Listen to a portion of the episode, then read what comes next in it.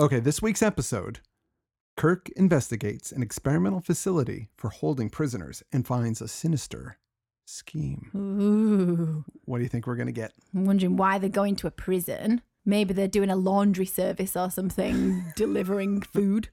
I bet we'll have another professor like Nurse Chapel's ex who thinks he's doing humanity a huge favour Mm-hmm. with his benevolent experiments that turn mm. out to be nightmares. Probably sending prisoners mad and then trying to find a cure for it. All right, yeah. Maybe some hallucinations, Mm-hmm. telekinesis, mm-hmm. mind dagger throwing.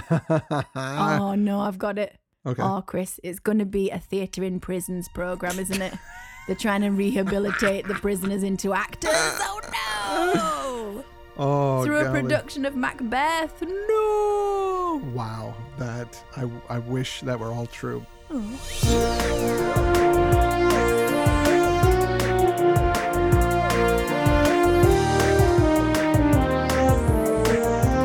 Rachel watches Star Trek. Having trouble, gentlemen? I just don't understand the problem, sir. You're beaming cargo down to a penal colony, Mr. Berkeley. There's security force field, sir. USS Enterprise, Tantalus Colony. Rehab colony, come in. Request opening in your force field for beaming down of cargo. Enterprise, affirmative. Our security cover is now open. Energize.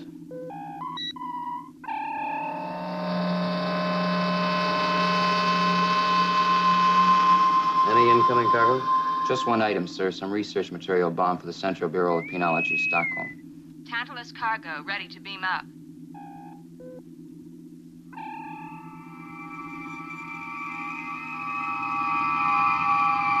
Oh, Mr. Berkeley. You might refamiliarize yourself with the manual on penal colony procedures. Immediately, sir. I think you can take the time to lock this up first. I'll get a vault assignment. Kirk is uh, being kind of smug in this episode, isn't he? Yeah, he's pretty proud of himself, his superiority. Uh, so, hello and welcome to Rachel Watches Star Trek. This week, we're discussing the episode Dagger of the Mind. And I'm Chris Lackey. And I'm Rachel Lackey. Before we get started with this episode, Rachel and I are planning on launching a Patreon page for our podcast. Yeah, and if you don't know what that is, it's a way of becoming a patron of an artistic project. Yeah. And you get more for your money than those who don't support it, I guess. Yeah, yeah. And through your support, it's hopefully going to be possible to make more shows Yeah. as we go along. Yeah, the hope is that if, if we can actually make money at this and, and cover some of our cost and our time, uh, that we will try and make this a weekly podcast. Uh, but that's uh, that's pretty far down the road. We're not exactly sure how many people really actually enjoy the show. A lot of people listen to it. I know that from the But are they sitting there hating it, wishing they could leave a one star review and then just get out of there? or they're just, you know, they're like, eh, it's all right. It's something to listen pay- to. I wouldn't pay for it. exactly. yeah. So uh, we want to see how interested people are in this show, and if there is a lot of interest and people are willing to back it with their dollars, pounds, or lira, I don't know. uh, Sure. then we will we'll do more. We'll produce more. We'll take this thing a lot more seriously than just kind of a fun side project that we're doing right now. And even to sustain it at the level we are now costs quite a bit of money, doesn't it? Bandwidth wise. Yes, server stuff. So go to patreon.com. It's P A T R E O N and search for Rachel Watches Star Trek, and you'll see all of the different rewards that we have Yes. on offer. So the more you give, the more you shall receive. So let's get into this episode. As you heard at the top, it started off with the USS Enterprise at the Tantalus Penal Colony to drop off some supplies. An enormous amount of infrasensory drugs. Yeah, it's like a three foot tall container, about a foot round. That's a lot of drugs. So the transporter operator isn't all that competent. You know, that's a tactic I think I'm going to start to employ when I mm-hmm. hire people. I'm going to poorly instruct them on how to do their job so that I can come in and be all smarmy with them. What kind of job are you thinking of? Tell me more about this fantasy. Well, I would be a captain of a schooner. oh, oh, wow. Okay, we're going way off. Yeah, why not? Okay, go, go, more. Captain of a schooner, you say? Yeah, sure. And I would, uh, you know, h- hire not actual fishermen because I'd have to train these guys myself, but I would know ex- how they should be trained. Every time they would make mistakes, I'd come in with kind of a smug look on my face and go, oh, this is actually how it's done. And you'd catch zero fish. and go under in a week. but you'd have your smugness. I didn't really think this out very well. I have to agree. Ah. This is a fantasy. So they're beaming up this big case of research supplies, big enough that we both said while watching it, you could fit a Fit a person, person inside. in there. Yeah, and it suspiciously says, do not open on the box. Why beam it up then? So uh, Kirk and Berkeley, he's the transporter guy, leave, and there's a tech dude in there all by himself, and he's just checking the color of lights, I guess. Okay, uh, that one's blue. Okay, write down blue. oh, this one here, let's see. Green. Okay, that one's green. Green. Got it. Good job he's talking out loud to himself so he can't hear what's happening in the same room. because behind him while he's doing this the, the box opens up and this crazy old guy who's the sweatiest person i think i've ever seen Even for Star Trek. creeps out of the box and he knocks this poor techie out With a Kirk chop to the back. on the bridge kirk is talking to doc mccoy Ever been to a penal colony? Ever been to a Turkish prison? they talk about how awesome this fella is that runs this penal colony his name's dr tristan adams oh, not again. We had this with What a Little Girl's Made Of, where Kirk was swooning over some hero of his all right yeah and fooled into. Yeah. Yeah, that's pretty much exactly the same thing. But Kirk is super into this guy and the types of prisons that he runs. And he talks about how it's not a dark, dank cell, but almost like a resort, and that it mm. actually helps rehabilitate people. Treating them not like animals. And I gotta say, this is super forward thinking, especially for the 1960s. Hmm. If you look at Norway, their prison system is a lot like what Kirk is talking about. There's no cages, people are generally rehabilitated. There's only about 20% of the prisoners return to prison, mm-hmm. as opposed to America, which is 76.6%. And their crime rate is much, much lower, as is the number of people imprisoned. Per capita, America has 10 times the number of people in prison. Oh, goodness. The governor of Bastøy Prison in Norway, he said this In closed prisons, they keep them locked up for some years and then let them back out, not having any real responsibility for working or cooking. In the law, being sent to prison is nothing to do with putting you in a terrible prison to make you suffer.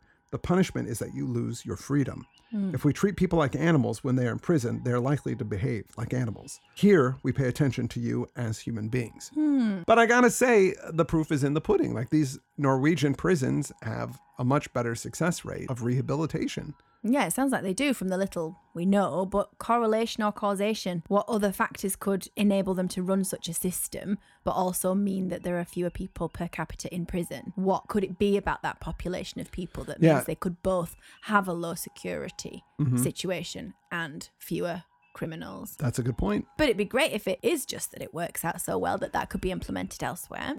But you love the idea of everything they do in Norway, don't you? Well, I do, but also I like the idea that this is kind of prophetic. Yeah. Good on Star Trek. Mm, and he makes a very firm liberal stance at the beginning of the show that he is very much in favour of this. Yeah. But back to the story. The penal colony phones up and says one of their inmates has escaped and that they should maybe be careful. Ugh. Uh, oh, yeah, and he's super violent. Oh, great. No scanning or feedback from the transporter that the cargo contains an organism of some kind. We now see that crazy, really sweaty old guy is in engineering clothes sneaking around. Mm. He's spotted by someone who reports him and the alarm is sent out. Finally, a security alert and immediate lockdown. Go Uhura. Good luck with this security team, though, as usual. But they're on the ball. Mm. Except for, They're moving with guns. yeah. Mm, But, about it. and I gotta say, we were cracking jokes pretty hard at this point in the show. However, I was super interested in what was going on and who this guy was. Yeah. Yeah, I was surprised because I have really no memory of this episode. Last time I saw it, I was a kid. It was boring because there wasn't enough fighting in there. I just never bothered watching it again. Back on the bridge, Kirk is still swooning about Dr. Adams.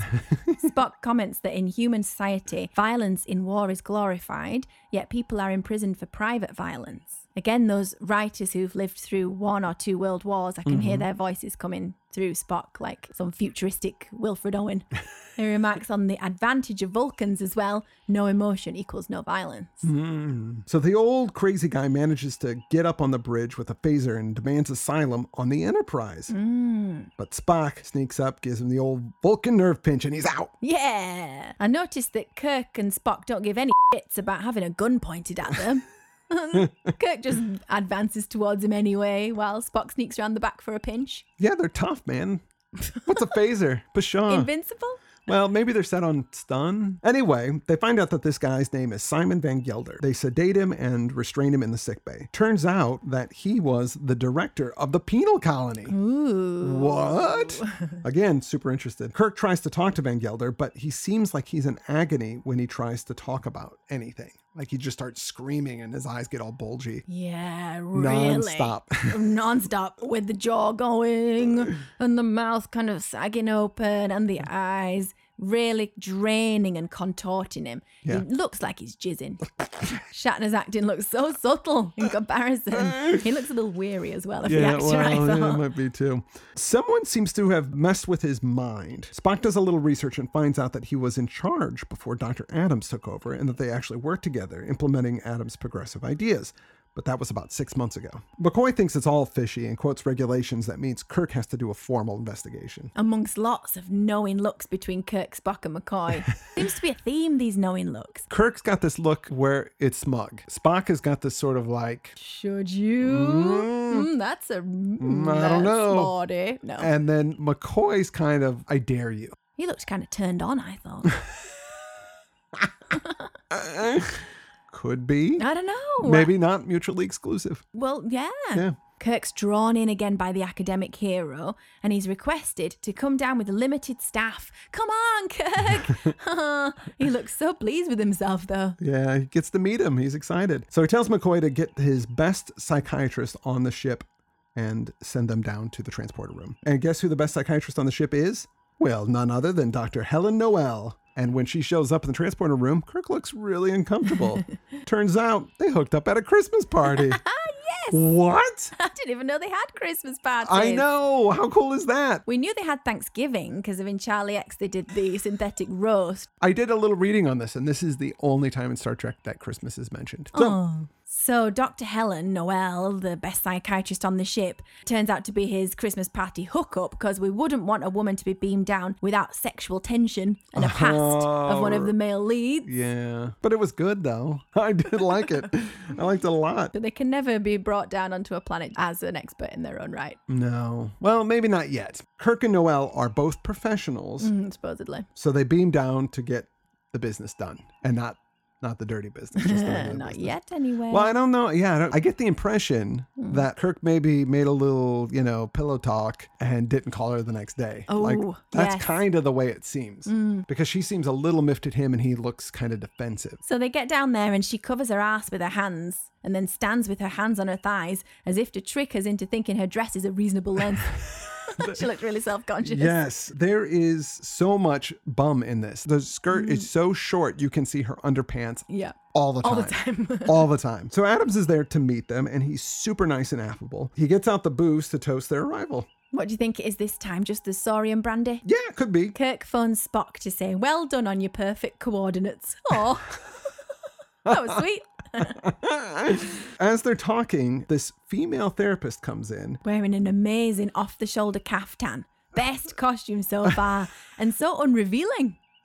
Oh yeah, she's pretty well covered up, isn't It was she? beautiful. Ah, Lethe, come in. Lethe, this is Captain Kirk and Dr. Helen Noel. Lethe came to us for rehabilitation and stayed on as a therapist, and a very good one, too, I might add. I love my work.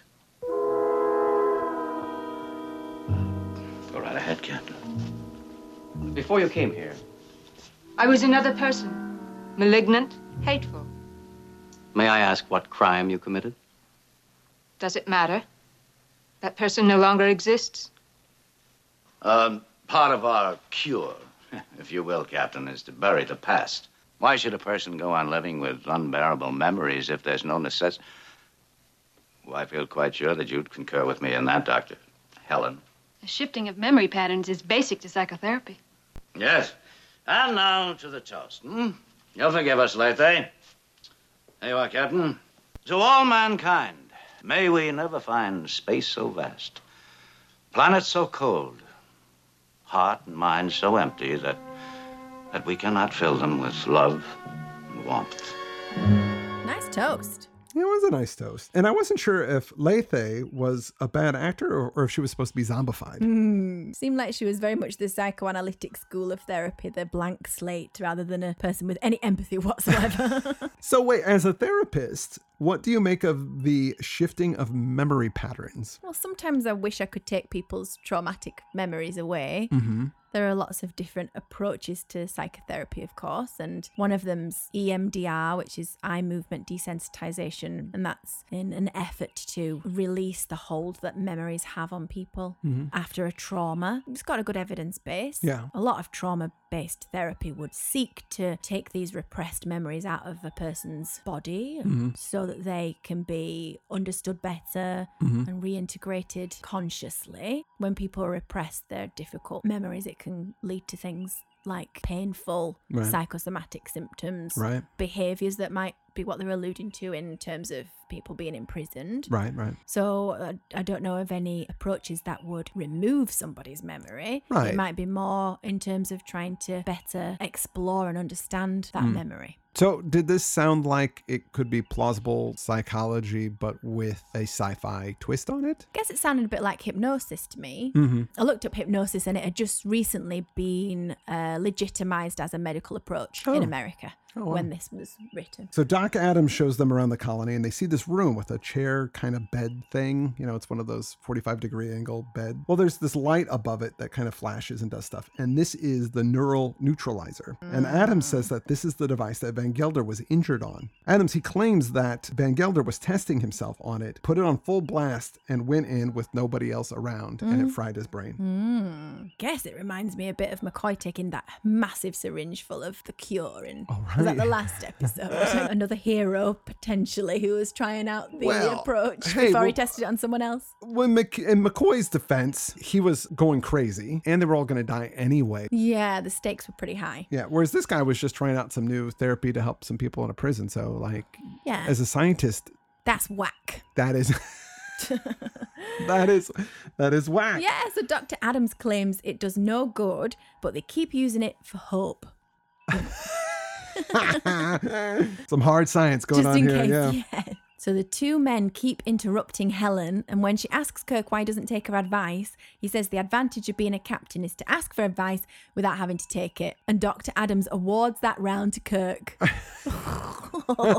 so rude and dismissive. It was very rude, very dismissive. You didn't let her present an argument to you. at all, yeah. You just shut her down before she got it out. It's an odd mixture because she seems to keep dismissing Kirk's instincts to investigate further Uh-huh. or doubt Dr. Adams' plan. So she came across as untrustworthy to me. Yeah, you thought that she was in on it. She was just backing up everything Dr. Adams did without any basis for it, as far as I could tell. Well, supposedly he was an expert in the field and she knew about his work, and so she probably trusted him. So back on the Enterprise, Spock and McCoy are trying to get more out of Van Gelder. They don't get much out of him, but he does say that Dr. Adams is like death, which is pretty mm. harsh. It's quite hard to get things out of him. They keep sedating him every time he Well, gets into it. Because it's this.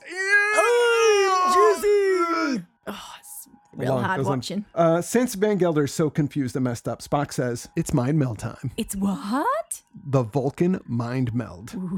So, this is a big thing in Star Trek and happens a lot. Oh. But this is the first time that he's done a mind meld on a Mm. human. I mean, he mind melds like a horse at some point and a whale. Yes. Yeah, it's pretty awesome. You're going to get some good mind melding. Oh, yay. Spock doesn't seem to approve of this mind melding with a human. Yeah, it's a, sh- a sharing of minds. So if your minds are connected, then you know there's no secrets. Mm, why not just have a good chat?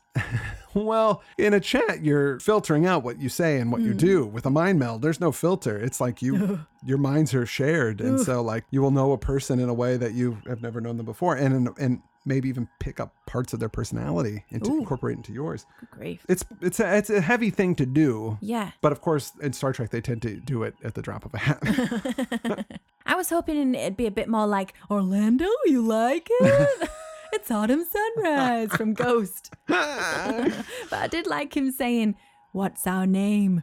Who are we? That was fun. Yeah, that was pretty cool. And he does a lot of uh, touchy feely stuff. You know, actually, originally in the script, there, Hmm. Spock was going to have to have him do hypnosis, but then they were like, well, we don't really get how hypnosis works and we don't Oh. want to do it in a weird way. And I think They couldn't be asked to look it up. It's been around for hundreds of years, and Well, they just brought it into the. Um, well, they wanted it to be like legitimate and they didn't want. Let's, not- let's make something up up instead of being asked to research it properly and get it Exactly. wrong. Yeah. Because they're on a Fair enough. schedule. They got to Yeah. write a script. They got to get what it we're done. doing. exactly. Spock and McCoy learn from the mind meld that Adams has been experimenting with a bunch of folks, including Van Wilder, using the neural neutralizer. Van Wilder. Kirk calls in to say he's spending the night with Helen. Woo! Sweaty Van says, No, no, don't let him stay. But no one bothers listening. No, they just sedate him again. Have a good time. Best friends out. he tells them that Dr. Adams erases memories and puts his own thoughts in there. That reminded me of some creepy hypnotist. Oh, yeah, yeah. Back on the colony, Kirk and Noel want to give the neural neutralizer a spin. So they sneak off, and Kirk is going to be the guinea pig. Kirk asks her if it's safe, and she says, Oh, yeah, psh, it's fine. Uh oh, it's like the Christmas party all over again. So when she turns it on, he zones out. And then when it goes off, he doesn't even know that it was on. So then she does it again, this time giving him a suggestion that he's hungry. She shuts it off. He says he wants to hit the In N Out burger on Alpha Gamma 4. Noel is all like, I implanted that. That wasn't, you don't, you're not really hungry. And the Kirk's like, people are hungry all the time. So let's try something a little more unlikely in your suggestion. I bet it's a sexy one. Once he's under, she goes back to the memory of the Christmas party, which they didn't actually do it. Boo. But she suggests that they actually did go back to his quarters and did it. yeah. Woo! I mean, this girl's freaky. And my 1960s TV standards, you know, good for her. Yeah. Yeah. We get a flashback. It's all hazy of Kirk carrying her into his quarters. Oh, they've really let the hair down for the Christmas party. Great outfits. the exact same uniforms. Then, just when it starts getting good, Adams and his goons bust in and grab Noel. Adam takes over the suggestions and he tells Kirk he's desperately in love with Noel, and then that Adams is going to take her away from him. God, what a dick move. Yeah, it is. Kirk says sadly, I need you, Helen. Aw. Yeah, Kirk starts freaking out, and we get some solid Shatner action here. Yeah. Is his acting becoming more convincing, or am I just enjoying him more, used to him more, like him more, kind of thing? In this episode, I thought he was pretty good. Yeah. But we did have, uh, you know, Van Gelder's performance. Oh, yeah. So I think it's all. Anything compared to Yeah. that. So Kirk bites off the suggestions, and then they're both placed in a room together for some reason. I don't know why they would do that, but they Mm-hmm. Everyone wants them to get it on. So Kirk immediately wants to get on Noel, but she says that it's the neural neuralizer. You're not in control of yourself. This isn't you. yeah. He pulls it together. Good man. because he's awesome. Kirk gets an idea and he has Noel go through the air ducts and he wants her to go to the power controls to deactivate the security shield. And this will make it so they could communicate and get the transporters to work inside. She's not so sure about this, but she goes for it. Yeah. So Kirk is taken back to the neural neutralizer room and they are really giving him the business, going all the way up to 10. They're on high alert because they don't know where Noel is because she wasn't in the room when they came back. So they're looking for her, but she's too wily. Yeah. She gets to the power room and then she takes a guard out. Boom. And then uh, she cuts the power. She pretends to swoon and then she kicks him into something where he gets electrocuted. Yeah, it's good. Yeah. And this happens right when Kirk is getting it all the way up to 11. They're mm. Like it's going even beyond. They're breaking the dial. And once that happens, he re- he recoups. Like once the power's cut, he's like, "What? Where am I? All right, kick some ass." He's- He can't be tortured into giving up Helen. He's the idealized leader again. yeah. So knocking Dr. Adams out, and then of course he knocks Dr. Adams out with a Kirk chop. Bam. So Noel gets back into the duck, gets to the room where they were. She meets up with Kirk. Right then, Spock and the security team beam in. Just as Kirk is kissing Helen, she says, Dr. Adams did this to you. And Spock gives Kirk a knowing, indulgent, maybe look. I don't know. As if to say, oh, Kirk. don't know it. Don't understand these looks at all. Spock turns the power back on, but he disables the shields and the and the communications, so all that stuff works. Mm. But guess what? Adams is alone in the room with the thing cranked up to eleven. Hmm. So Kirk realizes this that he left Adams in there, so he runs in, shuts off the machine. They check on Adams, and he's flipping dead. Eek. Noel says that the machine shouldn't have killed him, but Kirk says that he died because he was alone. His mind was emptied, and without even a tormentor for company, he just couldn't take it. Thoughts emptied and not replaced with anything. A vacuum and it just implodes. They're able to cure Dr. Van Gelder, and he takes over the colony once again. As they're leaving, we get this interaction. How do they cure him? I don't know. It's just, it's a flippant line. they just said they did. Oh, Captain, there was a message from Tantalus Colony, sir. It was from Van Gelder. He thought you'd like to know the treatment room had been dismantled, the equipment destroyed. Thank you. It's hard to believe that a man could die of loneliness. Not when you've sat in that room. Take us out of orbit, Mr. Spock. Ahead warp factor one. Acknowledged, Captain. Warp factor one. I don't know if it read in the audio, but Kirk really seemed to experience some serious stuff there. Like hmm. the look on his face was like he, you know, had some PTSD or something. Hmm. He was haunted by what he had went through. Yeah. And I mean, he's Kirk, so he's cool, but still for Kirk, it seemed to be like something really serious. Yeah. Yeah. His mind was penetrated. Well, PTSD can occur when a person's normal coping mechanisms have been un- unsuccessful or unavailable in the crisis. Mm-hmm. For example, if they were unable to fight or flee, which wasn't the case perhaps for him. He was able to resist and fight and end his suffering. Mm-hmm. So hopefully he'll be okay. Could be fine. It's a shame they dismantled the machine. They could have erased the memory for him. yeah. Hmm. I thought Noel was a pretty solid female character. She stood up to Kirk and didn't take crap from him, and she kicked ass. Her skirt, like I said, was way too short. Hmm. So that undercuts her authority a bit, but I thought she was pretty awesome. And it was a shame we don't see more of her on the show. Hmm. I'm not sure I agree, actually. I found her odd. She's beautiful. She did stand up to him a bit and she was sex positive and had that Yeah. idea of uh, planning the sexy memory. And she kicked ass. You know, she solved. Yeah. yeah, Kirk was in the, he was getting the business and she was She was solving a- the problems. Yeah, she was out there saving everybody. But she just came across as really untrustworthy, as somebody supposedly an expert who clearly had the wrong end of the stick, who blindly trusted this doctor, who was clearly up to no good, Mm-hmm. trying to throw Kirk off the scent like a doubting voice against his best instincts. Yeah. That was some poor writing, I think, but I just liked her. I don't know. I got a thing for brunette psychotherapist. what can I say? So uh, the role was originally supposed to be Rand was going to be doing it, mm. but they didn't want to show her and Kirk romantically involved Why? because I think they wanted that tension. But mm, also, mm. they didn't have her on there because there was already trouble on the set because one of the producers attempted to sexually assault Grace Lee Whitney, Oh, the woman that God. plays um, Rand, and that's why she was off the show because of that uh, controversy. So, uh, no Macbeth references at all in this as far episode. as we know. Uh, the dagger of the mind uh, is from the part of Macbeth where he's planning on killing Duncan, and he sees the illusion of the dagger in front of him. He says, Is this a dagger which I see before me, the handle toward my hand? Come, let me clutch thee. I have thee not, and yet I see thee still. Art thou not fatal vision, sensible to feeling as to sight? Or art thou but a dagger of the mind, a false creation, proceeding from the heat oppressed brain? So maybe I'm not sure how that bridges the themes of the show, but A false creation related to false memories. maybe. A dagger used to cut out parts of the mind. Yeah. I thought we'd be in for more Shakespearean acting from Shatner in this one, though. Some uplit creeping and storming around the corridors. Yeah. Instead, he left that to Van Gelder, who really did have it up to 11 throughout.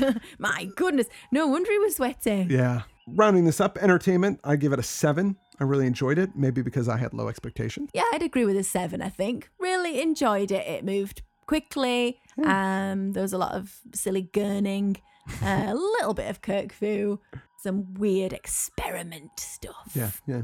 For concepts, eh, five. Nothing really challenging on a sci fi level, but just enough to make it an interesting story. certainly compared to the last one, it didn't resonate on a deep level or give me so many thoughts about how it could apply to society's Yeah. difficulties. Sexiness, uh, seven. The Kirk and Noel stuff kind of got me going a bit. Hmm. In her own fantasy of how the Christmas party might have gone down, she said, as he carried her towards his room, she was worrying about her reputation with the crew seeing her.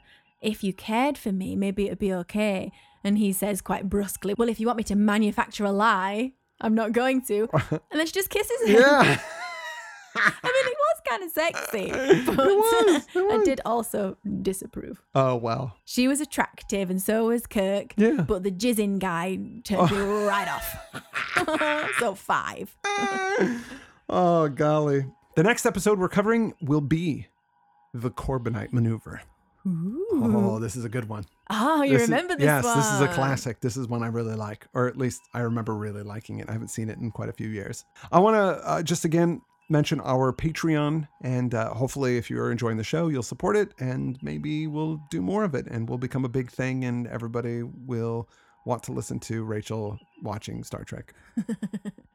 Yeah, please go over to patreon.com, P A T R E O N. Uh, so please go and check it out. Uh, Rachel, it's been a delight as always to watch Star Trek with you and then talk about it afterwards. Thank you, and you. And with that, I'm Chris Lackey, And I'm Rachel Lackey. and you've been listening to Rachel watches Star Trek.